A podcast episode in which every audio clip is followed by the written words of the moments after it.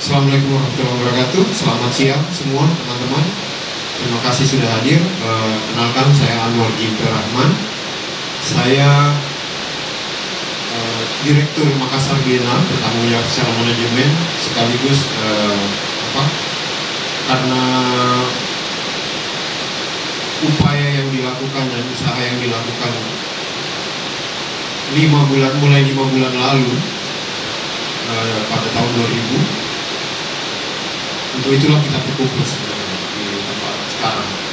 Eh, saya langsung menceritakan prosesnya bahwa buku yang akan kita ceritakan, yang akan kita diskusikan, yang kita bahasakan di sini adalah buku hasil penelitian dari 35 peneliti anak muda. Jadi anak mudanya itu kisaran 33 tahun ke bawah sampai yang mahasiswa. Uh, empat empat orang ini Ipa Hadijah, Yulda Yanti Salam, Regina Sitri, Asisa Dia Aprilia itu mahasiswa UNAS fisik satu akuntansi. Uh, tiga orang lainnya adalah anak komunikasi. Yang uh, selama ini intens uh, belajar dan bekerja di kampung buku di perpustakaan tempat kami. Kampung buku itu adalah uh, juga sekretariat dari Makassar Biennale. Makassar Biennale nanti akan berlangsung mulai September insya Allah doakan lancar mungkin berlangsung antara 1 sampai 2 bulan yang rencananya juga uh, dilaksanakan di enam kota. Jadi ini seperti pemanasan sebenarnya. Tahun setahun kemarin kita bikin pra event selama empat bulan di enam kota enam kota ini terlibat. Ada yang jadi enam itu Makassar, Parepare, Pangkep, Bulukumba di Sulawesi Selatan, kemudian Labuan Bajo di Nusa Tenggara Timur dan Nabire di Papua. Selama tiga bulan atau empat bulan, ya mereka eh, kalau dibanding yang eh, saya tangani selama ini, ini jauh lebih menyenangkan, sangat menyenangkan. Kenapa? Karena hampir saya selama tiga bulan penasaran di dilanda penasaran terus karena saya bilang apa yang mereka teman-teman dapat ini karena uh, pada dasarnya skill menulis mereka sudah menarik dalam artian uh, perspektif subjektif pers, uh, orang pandangan orang pertama uh, pengalaman langsung dan mengalir lancar ketika mereka menulis gitu. Jadi prosesnya editing ya bolak-balik pasti email-emailan. Ada juga yang misalnya uh, selama kelas online dan kelas offline itu beda sekali. Kita berhari-hari di kelas online berjalan uh, berjam-jam maksud saya, tapi ketika offline dua jam itu selesai. Uh, 15 di buku ini 15 atau 16 orang menulis menulis 2000 kata ke atas gitu atau 1500 ke atas. Kemudian teman-teman yang lain 20 orang itu adalah membantu mereka untuk mendokumentasikan. Jadi ada video pendek ada yang mengambil foto. Jadi prosesnya agak lengkap. Uh, lengkapnya maksudnya karena kadang teman-teman yang melakukan pengamatan untuk menulis itu luput. Kemudian di backup atau ditambal oleh teman-teman yang dokumentasikan. Dia lihat foto oh iya saya lupa menulis ini. Jadi prosesnya enak. Uh, deadline-nya juga saya kira teman-teman mulai terbiasa. Jadi ya, tentu saja dengan proses-prosesnya kita berkonsultasi dengan banyak orang ya termasuk Tasrifin Tahara. Karena dia membantu teman-teman memberi pemahaman secara antropologis. Kita juga dibantu misalnya uh, Nirwan Arsuka karena memang Nirwan Arsuka uh, membantu sejak 2017 membantu saya me, apa, menggodok atau menemani saya diskusi tentang Makassar Beno terkait Makassar Beno maupun kerja-kerja literasi lah. Nah, ada juga teman namanya Ibrahim yang sekarang di apa uh, asosiasi advokat advokat di Jakarta yang prosesnya dulu belajar di kampung buku itu yang membantu juga secara perspektif hukum itu bagaimana proses-proses uh, secara uh, perspektif seninya uh, yang menarik bahwa sebenarnya buku ini uh, adalah buku respon atas COVID. Respon atas COVID. Uh, kami ketika diskusi sebenarnya cemas dengan COVID, tapi cemasnya adalah bukan uh, tentang virusnya, tapi cara penanganannya pemerintah, cara orang-orang yang berwenang melakukan uh, yang harusnya menangani itu. Tapi kemudian sebenarnya yang kita sadari bahwa uh, berdasarkan pengalaman saya, ketika COVID mulai muncul isunya di medsos, teman-teman saya kemudian menunjukkan foto-fotonya bagaimana mereka um, mencegah pakai ramuan tradisional, misalnya iris bawang. Itu banyak teman-teman saya di Bulukumba, di Mandar segala macam. Kasih lihat, saya melakukan ini, minum sarap bala, minum jahe, jahe diremuk gitu. Saya bilang, saya berpikir waktu itu. Kemudian berjalan waktu ketika uh, belum sampai menjelang akhir tahun belum ada obat meskipun ada mulai eh, disebut ada cairan vaksin yang akan eh, hadir di tiap negara gitu. Itu yang eh, apa di fakta di lapangan justru berbeda. Orang-orang di Sulawesi Selatan itu ada namanya sistem budaya patron dan klien. Kalau diberi contoh jelek dia akan jelek juga. Orang-orang di sini tuh gampang sekali berpindah patron. Mereka bisa tidak patuh dengan gampang. Kami juga melihat bahwa COVID ini kemudian e, di banyak tempat, e, misalnya di Toraja, bahkan sebenarnya waktu selesai video Toraja, se seorang narasumber di dalam video menyebut secara eksplisit COVID-19 bahwa obat yang saya pakai obat apa e, pohon tina itu untuk mengobati e, saya selama COVID. Itu kemudian di sama dicopot sama YouTube, pihak YouTube. Saya kemudian sadar bahwa ternyata definisi tentang obat ini hanya dimiliki oleh satu pihak. Bagi saya ini tidak adil. Nah, buku ini sebenarnya untuk melawan definisi itu. Dan uh, mudah-mudahan kita bisa apa uh, mencermati buku ini bareng-bareng dan tulisan-tulisan yang ada sekarang itu mudah-mudahan bisa direspon lebih jauh lah oleh dunia ilmu pengetahuan formal. Karena sebenarnya yang informal sudah melakukan itu. Nah kita tunggu yang formal-formal ini. Terima kasih. Assalamualaikum warahmatullahi wabarakatuh. Terima kasih moderator. Eh, teman-teman eh, sekalian. Ya tentang buku ini sebenarnya ya enam bulan lalu mungkin ya atau setahun lalu saya sempat diajak bergabung menjadi teman sharing, teman diskusi tentang bagaimana eh, proses atau metode penelitian di lapangan. Nah, itulah yang membuat saya Kato sebenarnya sebuah riset bagi saya ini sebuah riset etnografi. Sekali lagi, saya eh, baca sekilas dan berdiskusi dengan teman-teman ini sebuah karya etnografi bahkan kalau kita lihat sebelumnya awal-awal munculnya ilmu antropologi itu adalah hanya deskripsi tentang suku-suku bangsa yang dilakukan oleh orang Eropa di luar dari bangsanya menarasikan bagaimana kebudayaan orang-orang yang dia datangi sama dengan yang dilakukan oleh adik-adik saya ini.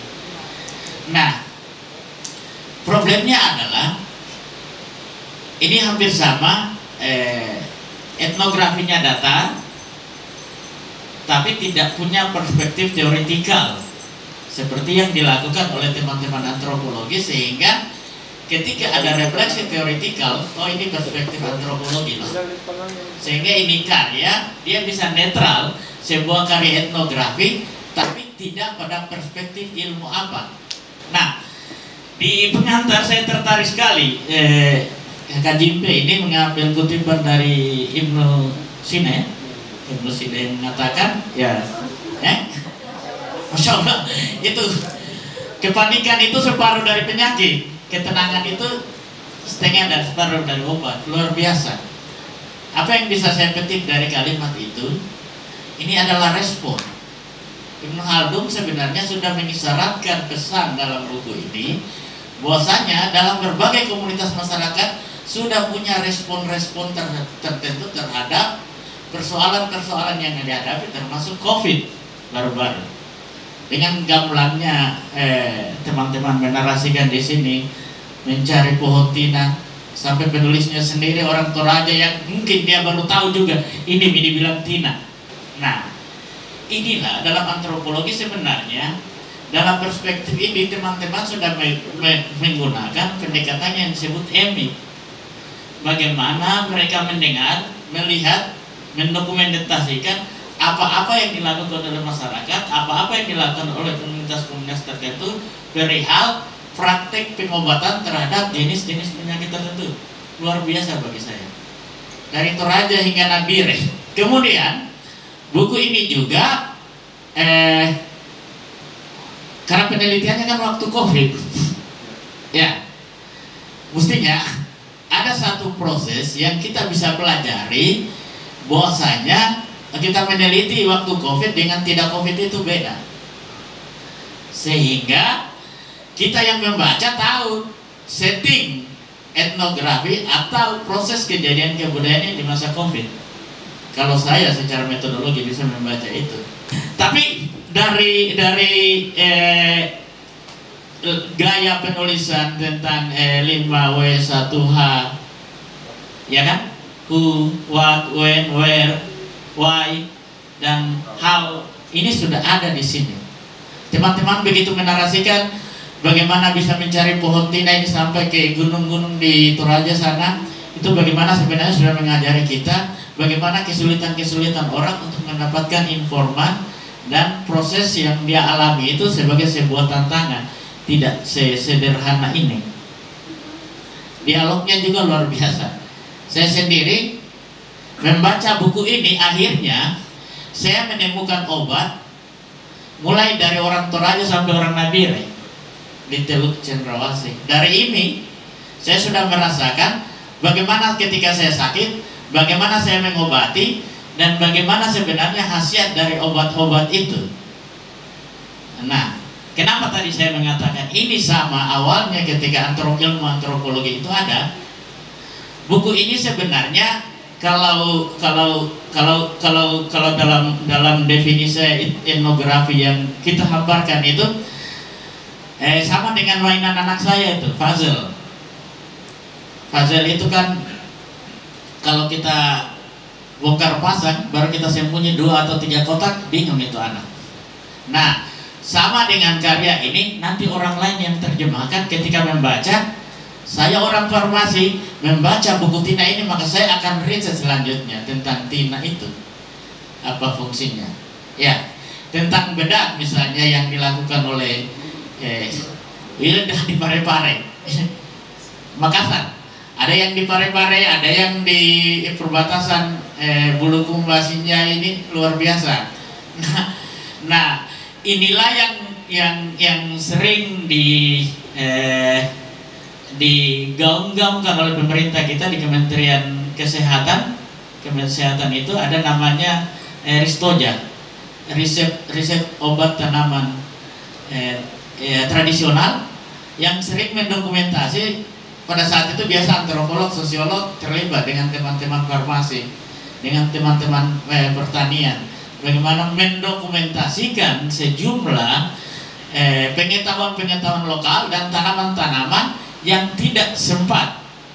Hari ini buku ini bagi saya sama dengan kita menemukan ada nikel di di di Solo karena tulisan dari seorang eh, misionaris Kruit Kruit itu hanya menulis etnografi tentang misalnya suku Padoe akhirnya orang menemukan ada ada ada nikel di situ. Karena dalam narasi dia dia menulis kejadian-kejadian-kejadian alam dan tindakan manusia merespon lingkungan itu disesuaikan kalau orang geologi ada tambang ini.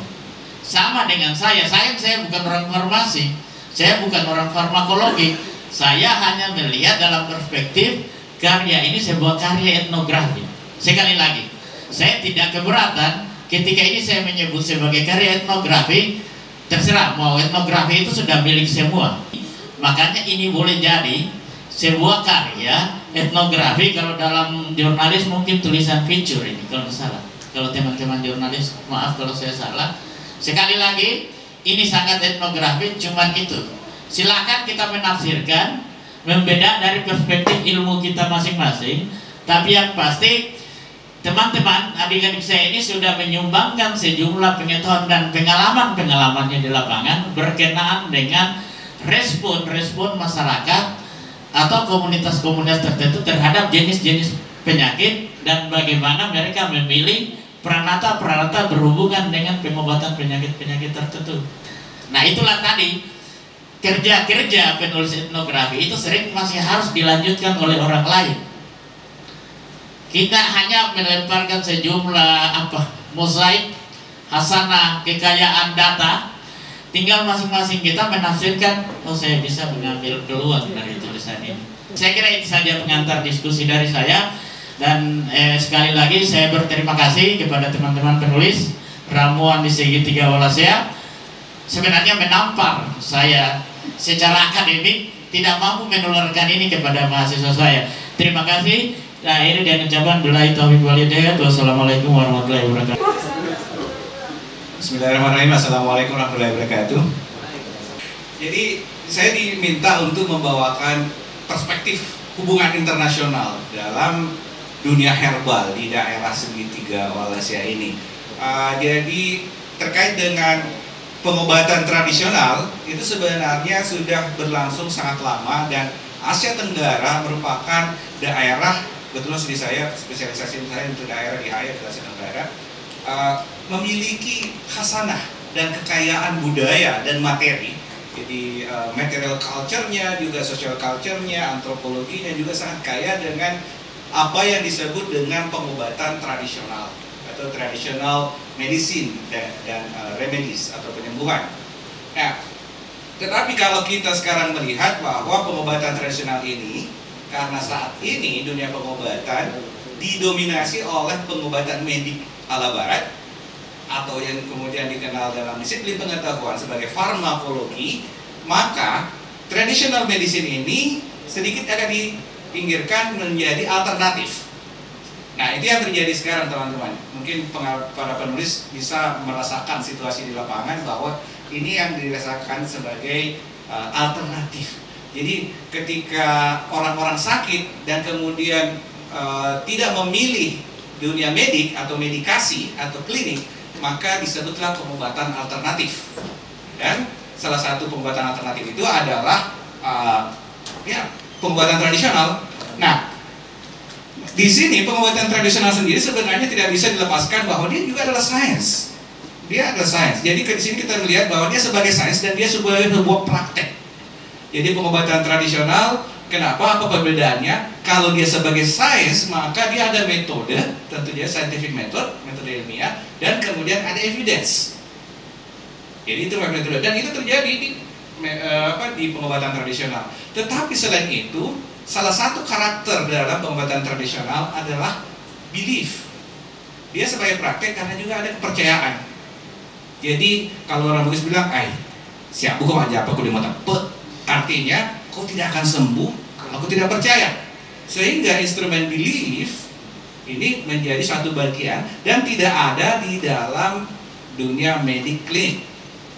Itu. Jadi kalau dunia medik klinik, ya urusan dokter mau percaya atau tidak percaya, meskipun sebenarnya plus faktor somatik sangat penting sekali kedokteran, tapi masalah belief itu adalah salah satu ciri kuat dalam uh, pengobatan tradisional. Jadi tapak atau tetot. Nah, ini juga yang kemudian diberikan definisi oleh seorang uh, penulis bahwa bagi pengobatan tradisional penyakit itu dianggap sebagai gangguan fisik, mental dan emosional. Yang disebabkan karena jadi dia bilang bahwa uh, gangguan emosional sistem, eh, sistem fisik, mental dan emosional di mana sebenarnya itu harus muncul dalam bentuk keseimbangan. Sehingga kalau tidak seimbang itu menjadi penyakit Nah, itu disebabkan oleh pengaruh lingkungan sosiokultural, alam, dunia dunia gaib, spiritual world di sini dikatakan kosmos dan sebagainya. Jadi yang mencirikan dia yang berbeda dengan pengobatan modern atau pengobatan medis umum adalah kepercayaan dan hubungannya dengan dunia spirit, kosmos, alam semesta maupun prinsip-prinsip divine atau mas prinsip-prinsip hubungan manusia dengan Tuhan dan sebagainya hubungan manusia dengan hal-hal yang gaib itu yang menjadi ciri dari pengobatan tradisional kita lihat uh, spesifik itu sehingga dia itu tidak primarily medical, tetapi dia bersifat somatik emosional. Jadi ada ahli mengatakan dia sebenarnya ber, ber, merupakan sebuah kompleks sistem dari somatic emotional mental values. Jadi nilai-nilai yang sifatnya emosional, mental dan somatik berasal dari kepercayaan. Dari sebuah aturan-aturan sosial dan etnis. Jadi ini sangat antropolog. Oke, nah Kenapa Asia Tenggara memiliki kekayaan tentang pengobatan tradisional? Yang pertama adalah faktor alam. Faktor alam. Asia Tenggara memiliki karakteristik yang menarik karena dia memiliki rainforest, hutan, dan juga uh, maritim. Nah, jadi hal laut dan kemudian kekayaan hayati di darat juga itu memberi dukungan yang kuat pada kekayaan pengetahuan manusia di Asia Tenggara tentang pengobatan tradisional. Nah, kemudian dari kapan itu berlangsung? Dari ratusan ribu tahun yang lalu. Ketika manusia masih hidup secara nomaden sini, yang disebut dengan hidup berpindah-pindah, berburu dan meramu. Nah, kata meramu ini memberi pengetahuan, meramu itu artinya dia mengumpulkan bahan-bahan di sekitar jadi sebelum manusia hidup settle dan hidup secara agraris, maka mereka hidupnya mengumpulkan bahan makanan dari hutan, dari sungai dan sebagainya. Pengetahuan dan pengalaman ini membuat manusia memiliki kemampuan untuk menciptakan sebuah sistem pengobatan. Jadi mereka tahu bahwa tanaman ini dari pengalaman mereka bisa ber uh, apa uh, manfaat memberi manfaat pada uh, penyakit ini ataupun masalah ini. Jadi pada pengalaman dalam apa gatherer atau meramu pada masa manusia hidup nomaden. Kemudian kemudian apa masa manusia menetap dan menjadi masyarakat agraris, pengetahuan itu kemudian bukannya hilang tetapi bertambah karena pengetahuan itu ditambah bahwa ternyata ada sejumlah tanaman yang bisa dibudidayakan sendiri jadi uh, bukan hanya uh, didapat dari hutan, tapi tanaman-tanaman dari hutan bisa ditumbuhkan karena mereka sudah bisa menumbuhkan sendiri, uh, mendomestifikasi uh, tanaman-tanaman maupun hewan-hewan. Oke, okay. oke. Okay. Kemudian pada masa setelah itu masa kita maka datanglah baik pada masa uh, pra agama besar datang, masa sebelum agama-agama besar datang, karena pengetahuan lokal masanya sudah sangat, sangat kuat kemudian tiba agama-agama besar, agama Hindu, Buddha, kemudian Islam, itu kemudian menambah hasanah dalam pengetahuan pengobatan tradisional. Maka lahirlah pemanya penggabungan nilai-nilai yang berupa, apa, uh, dari yang sudah ada dengan nilai-nilai yang masuk ini dari agama ini. Maka lahirlah jampi-jampi, mantra-mantra dan sebagainya dengan menggunakan sistem yang sudah mereka impor, sistem yang mereka miliki dengan nilai-nilai yang mereka dapatkan baru dari sistem agama tersebut. Nah ini saya perlihatkan ilustrasinya uh, bagaimana traditional medicine itu berkembang pada masa uh, yang lampau. Nah sehingga di dalam masyarakat Asia Tenggara sendiri sebenarnya memiliki struktur. Jadi uh, para praktisi, para praktisi uh, pengobatan tradisional ini memiliki struktur. Jadi saya adaptasi dari beberapa sumber Nah, di bawah itu adalah yang herbalis. Kemudian mungkin dia e, karena dia sudah diketahui orang, maka dia healer spesialis. Karena bukan dia sudah menyembuhkan dan memberikan pelayanan kepada orang lain. Tetapi pendekatannya itu masih disebut rasionalistik. Karena dia oke, okay, ini tanaman ini memberi manfaat ini, gabung dengan ini, dia pendekatannya masih rasionalistik. Nah ada juga di masyarakat kita, jadi kalau di lokal itu ada nama istilah sandro, jadi Sandro itu bukan hanya pada persoalan uh, herbalis ataupun tradisional healer, dia juga kadang memiliki kemampuan magician. Jadi ya nanti kita lihat apa-apa saja yang disebut kemampuan magician itu. Jadi kemampuan yang sifatnya uh, supranatural yang dimiliki oleh uh, yang berada dalam kelompok tradisional kilas ini. Nah di atas itu kemudian mereka memiliki fungsi agama. Nah dulu di masyarakat Bugis itu bisu itu kadang berfungsi juga sebagai sandro. Jadi uh, dia memiliki fungsi itu sehingga uh, di sini saya kasih dia uh, empat tingkatan. Ada high uh, priest, kemudian kalau sudah di great teacher dia sudah menjadi resi, dia sudah uh, uh, memiliki lagi hubungan dengan duniawi, tapi dia memiliki kemampuan yang dianggap sebagai ya bukan lagi kemampuan manusia rata-rata. Jadi apa yang terjadi dengan praktisi pengobatan tradisional hari ini? Yang pertama bahwa dia ini masih populer meskipun dengan invasi yang apa dunia medis yang begitu masif ternyata dia menjadi sebuah model pengobatan alternatif dan masih sangat populer uh, di masyarakat kita. Kenapa? Alasannya ber, bermacam-macam. Pertama, ada yang mengatakan bahwa lebih murah. Ya, kita tahu lah kalau berobat di rumah sakit ya pasti bagiannya juta-juta, ratusan ribu. Tapi dengan datang dukun ya ala kadarnya, seikhlasnya. Nah itu sudah menjadi tradisi. Kemudian ada yang mengatakan bahwa relatively safer. Jadi risk taking ada yang tidak mau mengambil risk taking dengan dunia medik, dia akan memilih dengan uh, seperti itu. Kemudian masalah isu of quality life. Jadi ada orang memilih pembatan alternatif, masalah herbal dan sebagainya, kemudian memilih organik dibanding chemical, itu karena mereka ingin punya kehidupan yang lebih berkualitas. Katanya ya mau yang organik-organik, tidak mau yang kimia-kimia dan sebagainya. Itu salah satu pilihannya. Dan yang menarik bahwa dunia pengobatan tradisional ini sudah diakui oleh WHO WHO.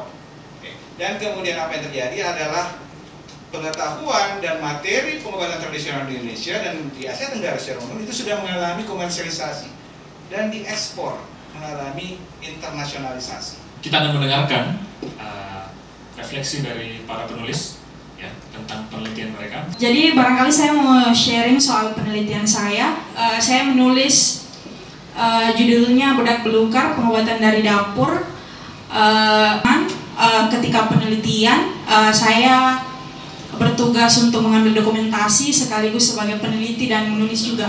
Waktu itu saya kepikiran kalau misalnya kita bicara soal pengobatan, pengobatan tradisional, sering kali kita bicara soal sandro, dukun, atau tabib kayak begitu. Tapi uh, waktu itu saya berpikir uh, bahwa sepertinya uh, kalau kita pengobatan itu tidak langsung ke sandro tapi kayaknya kita akan berusaha dulu di rumah tak kayak gitu. Jadi uh, waktu itu saya ketemu sama namanya tante Mala ini di foto.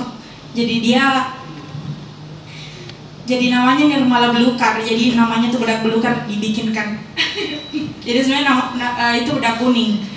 Uh, jadi waktu itu ini uh, jadi waktu itu pas penelitian uh, saya ke rumahnya ini di Makassar uh, waktu itu saya cari di mana ya bisa cari ibu-ibu uh, yang bisa atau tahu soal pengobatan. Hanya ketemu sama ini mamanya teman saya ini di rumahnya di asrama tentara di jalan apa itu? Jadi jalan Raja Wali. Uh, ya saya penelitian soal bedak terus uh, ternyata teman-teman saya waktu itu selain saya belajar bedak saya juga sekalian belajar bikin kue. Jadi sekalian kayak begitu jadi uh, sambil sambil kita ngobrol karena dia sibuk bikin kue jadi saya temani saja bikin kue sekalian saya belajar bikin kue terus saya juga uh, ambil dokumentasi penelitian sambil untuk bahan tulisan kayak begitu jadi kalau untuk lengkapnya bisa dibaca tulisan saya di buku itu.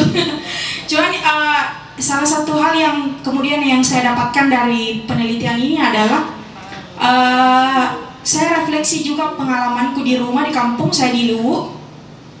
Uh, saya selalu ingat kalau saya sakit atau adik-adikku sakit, uh, itu kami tidak langsung dibawa ke Sandro.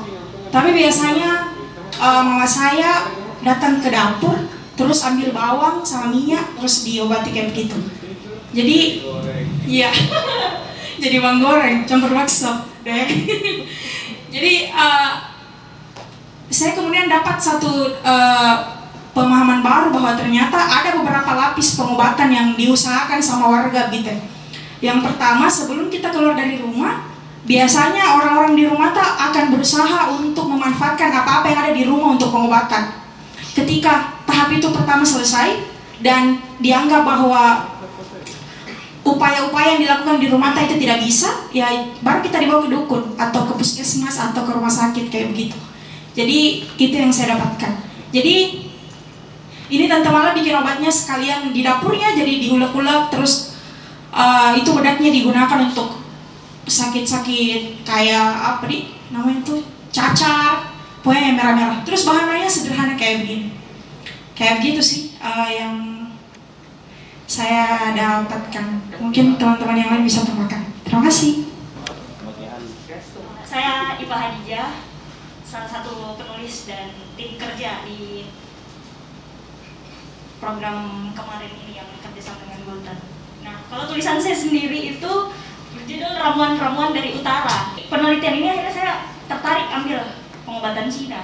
Kebetulan saya juga tinggal di daerah pecinan di Cina tahun, jadi akhirnya uh, kenal dengan saya panggil bunda dia namanya Bunda Iin. Dia sebenarnya berdarah Jawa, tapi uh, ke, uh, suaminya itu dari suku Kek Cina.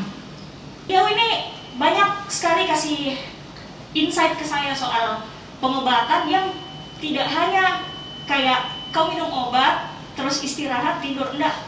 Enggak kayak gitu. Dia banyak sekali kasih insight soal spiritual soal ketuhanan soal kepercayaan. Karena menurut dia menurut dari pengobatan Cina pun yang akhirnya saya uh, kemudian saya pelajari itu alam dan tubuh itu sangat berkaitan sama-sama memiliki kesadaran.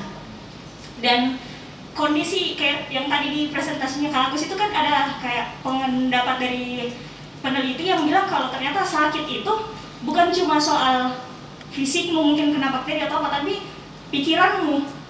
Ada dari pikiran dari kepercayaan mungkin. Dan itu banyak yang dijelaskan sama bunda ke saya. Soal bagaimana kalau ternyata uh, sakitmu itu bukan soal kayak dari faktor-faktor luar dari bakteri atau dan lain-lain akhirnya dengan uh, dengan pengobatan Cina tadi ini perawatannya pun bukan cuma kayak dikasih obat terus pulang. Tapi benar-benar ditanyain diajak ngobrol dilihat uh, diperiksa pun ada juga periksa kayak periksa nadi warna lidah segala macam. Ini toko obatnya. Kon, uh, apa? Namanya toko obat Setia Budi di Jalan Sangir. Kemudian saya ngobrol dengan bunda saya bicara-bicara kayak uh, apakah kayak pengobatan kayak gini tuh masih laku? Eh ini jawabannya ya kau lihat aja kok di tokoku sekarang ini banyak tidak pembelinya. Ternyata banyak kok dan ternyata bukan juga dibilang murah bahkan pengobatan Cina ini mahal sekali. Ada satu obat yang namanya pincahuang itu jutaan rupiah 3 gram saja.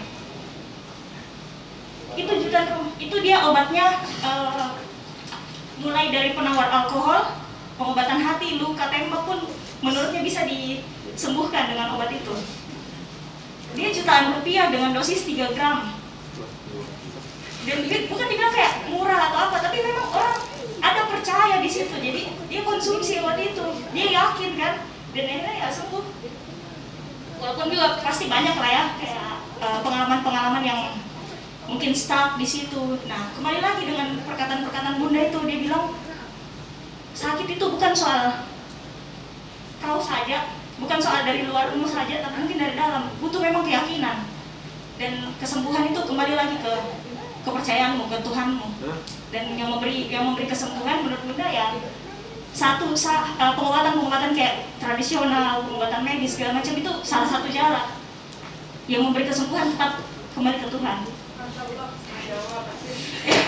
Itu saja mungkin dari saya terima kasih wassalamualaikum warahmatullahi wabarakatuh Kenalkan nama saya Redina Mechesa Sweetly. Saya salah satu penulis dalam buku Ramuan di Segitiga Walesea. Judul tulisan saya yaitu Mencari Tina di Toraja. Nah, ya ini ini adalah daun tina yang saya temukan di Lemo. Jadi Lemo itu sebuah kelurahan di bagian masih di bagian Mangkale. Nah, di slide kedua ini adalah daun tina di daerah Pangleon. Nah di Pangleon yang mengetahui Pontina ini itu sudah nenek-nenek. Tapi kalau misalnya orang muda yang seusia mungkin Kak Jim, Kak Tasrifin, e, mereka kurang tahu itu. Jadi di Pangleon itu yang dikonsumsi buahnya. Buat Dina itu. Iya, jadi buah buah tina itu eh, warna merah, sama seperti yang dijelaskan oleh Bu Agustina. Nah dari dari bentuk daunnya ini berbeda. Katanya ada faktor, diperkirakan itu ada faktor internal dan eksternal yang membuat daun itu berbeda. Jadi dalam tulisan saya itu saya fokus ke eh, seorang narasumber pasien bernama Bunga.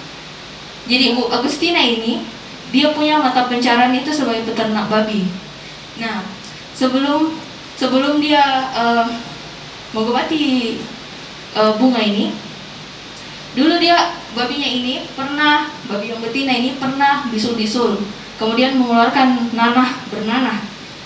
Dia kasih minumlah rebusan daun tina. Bersama itu pengobatan internal, eksternalnya. Dia ambil daun sarang bualo semacam rumput-rumput liar. Dia ridik, dia remas, kemudian dia tempelkan. Nah, anak dari ibu ibu aku sini yang bungsu, yang laki-laki yang berprofesi sebagai polisi, dia pernah kecelakaan, dia pernah geger otak, kemudian dia pernah mengalami kejadian tsunami di Palu, yang rumahnya terbelah, hancur. Jadi dia punya banyak trauma. Dia juga mengonsumsi daun tina. Dia rasa, dia bilang dia mengaku, kalau saya habis minum daun tina, saya bisa tidur, saya tenang dan saya tidur pulas. Dan itu katanya geger otaknya sampai berdengung di telinga. Kalau kambuh itunya, katanya dia minum rebusan daun tina dan dia tidur. Jadi di keluarga Om Agus ini eh, daun tina itu jadi obat keluarga begitu. Ya saya kira itu saja. Terima kasih.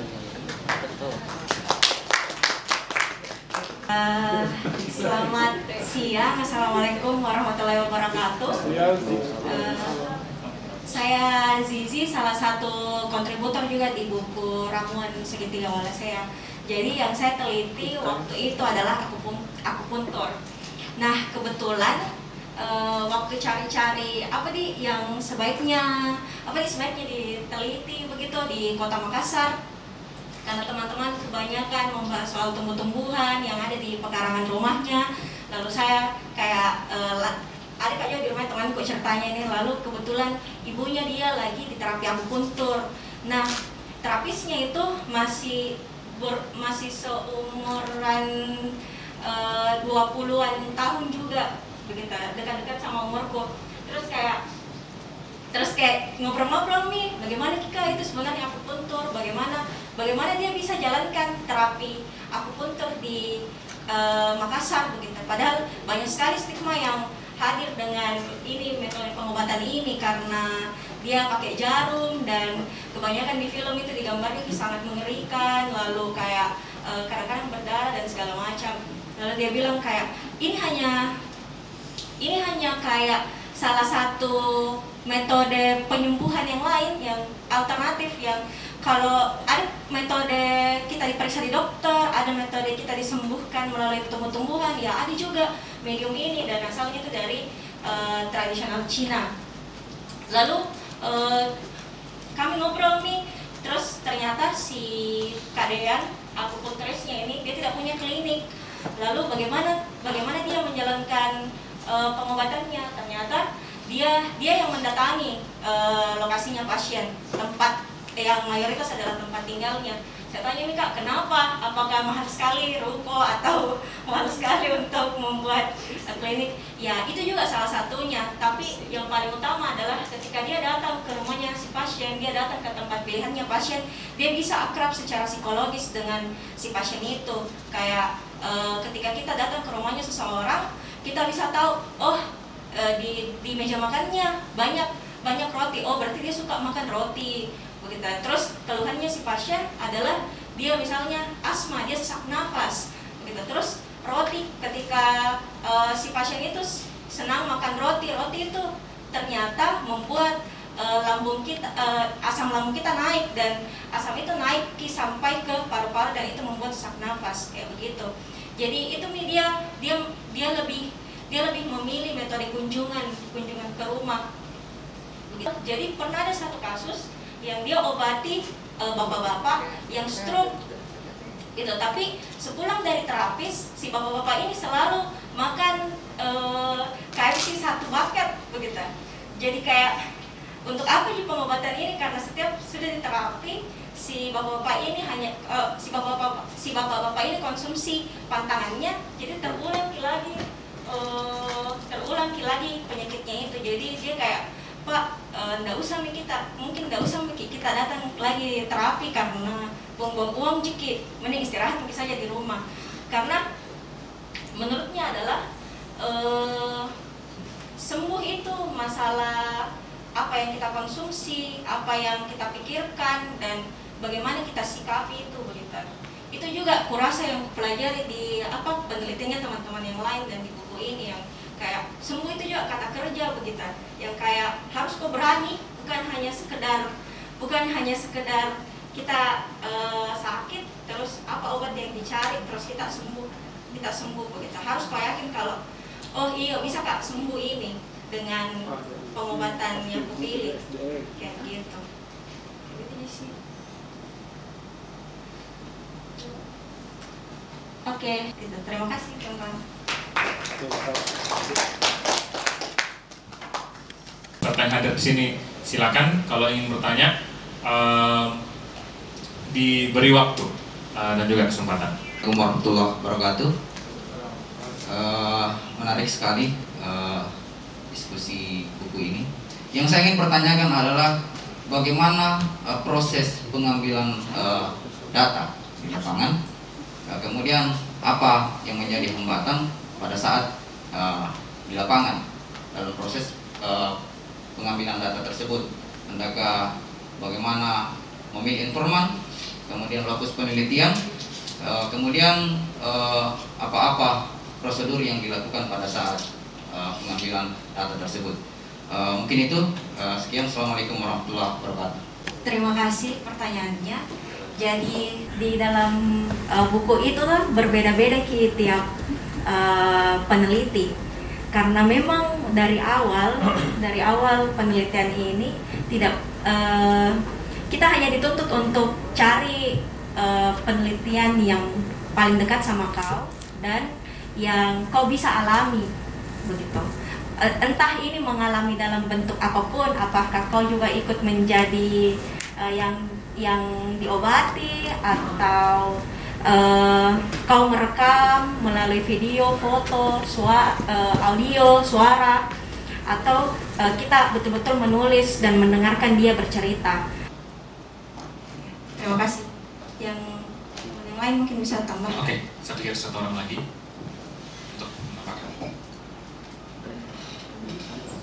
Oh iya, eh, terima kasih untuk kakak tadi yang bertanya bagaimana prosedurnya.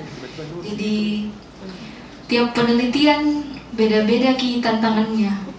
Cuman eh, yang ditekankan sebelum kita berangkat itu satu kata kunci yang saya ingat itu berempati. Karena saya waktu itu harus berangkat keluar kota tuh di saat pandemi covid gitu jadi itu sudah satu tantangan nih bisa bisa keluar kota di saat eh, orang protokol tuh kesehatan dan saya bisa lolos kemudian eh, yang saya lakukan sebenarnya ngobrol ngobrol dengan orang tua.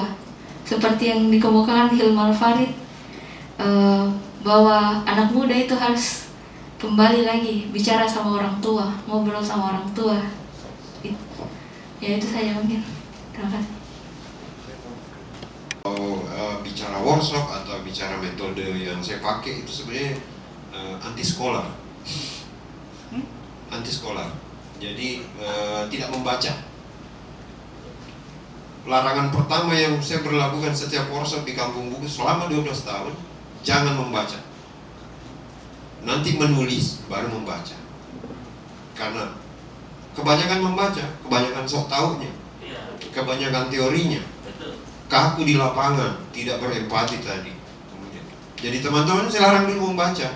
Jadi saya saya menemani teman-teman, bukan sebagai dosen atau apa.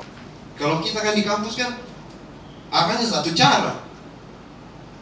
Suruh bikin tugas gampang, betul? Selesai satu cara. Kalau saya tidak, ya harus in-depth interview kembali. Mereka habis in-depth interview, saya in-depth interview kembali gitu. A- Apanya? Di mana kepusinganmu? Itu sementara. Eh, kayak itu silakan tambah. Terima kasih. Eh, Di sini hebatnya kakak Jimbe sebenarnya. Dia anti sekolah, tapi sebenarnya sekolah yang sebenarnya sudah seperti itu. Karena sebenarnya menjadi antropolog itu sudah seperti itu.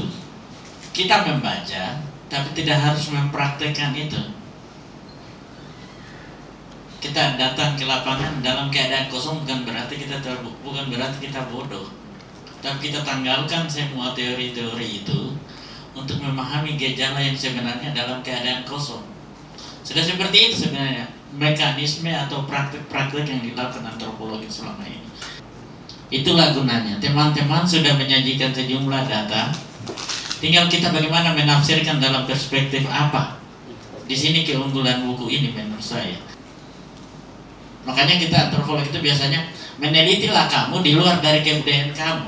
Karena ketika kamu menafsirkan kebudayaan itu hal yang biasa. Kemudian dari judul, dari karya-karya ini ada yang memang pas. Kalau dalam etnografi itu etnografi itu by konteks. Ada judul misalnya sesuai titik. Saya kira tadi Gojek karena saya biasa pesan makanan. ya kan biasa dijawab sesuai titik. Tuh. Saya jawab ah, apa dimaksud ternyata aku pun terpade sesuai titik-titiknya. Terima kasih. Tambah, silakan. Terima kasih. Jadi saya mencoba um, apa merespon saja dan mungkin sekedar juga ke meskipun ada penanggap juga kepada uh, adik-adik penulis. Jadi saya menggambarkan situasi uh, apa sorry bukan situasi tapi apa yang bisa dihadirkan dengan buku ini. Yang pertama saya ketika uh, impresi saya ketika membaca ini pertama bahwa ini adalah buku yang sangat bagus karena dia uh, memberi apa ya sebuah enlightenment. Uh, dia buku populer tetapi memberi pengetahuan. Dengan kehadiran adik-adik eh, penulis memberikan pengetahuan ini, kemudian ini buku bisa dibaca dengan sangat enak oleh khalayak ramai, bukan hanya profesor dan para dosen yang bisa membacanya, tapi semua khalayak orang bisa membacanya dengan enak, dengan nikmat. Dan itu sebuah jembatan yang sangat bagus menghubungkan pengetahuan dengan eh, apa eh, masyarakat umum itu adalah hal yang sangat bagus. Yang kedua, yang saya lihat di sini adalah uh, lintas atau interdisipliner yang sangat asik menurut saya. Uh, apa dari ekonomi membahas tentang pohon-pohon dengan ada apa uh, nilai-nilai farmakologinya dan sebagainya itu menunjukkan bahwa pengetahuan itu semakin dinamis sehingga pendekatan adik-adik itu sangat menarik etnografis kontekstual dan enak sekali itu yang bisa saya sampaikan. Uh, mari kita berikan aplaus nih ke kasih.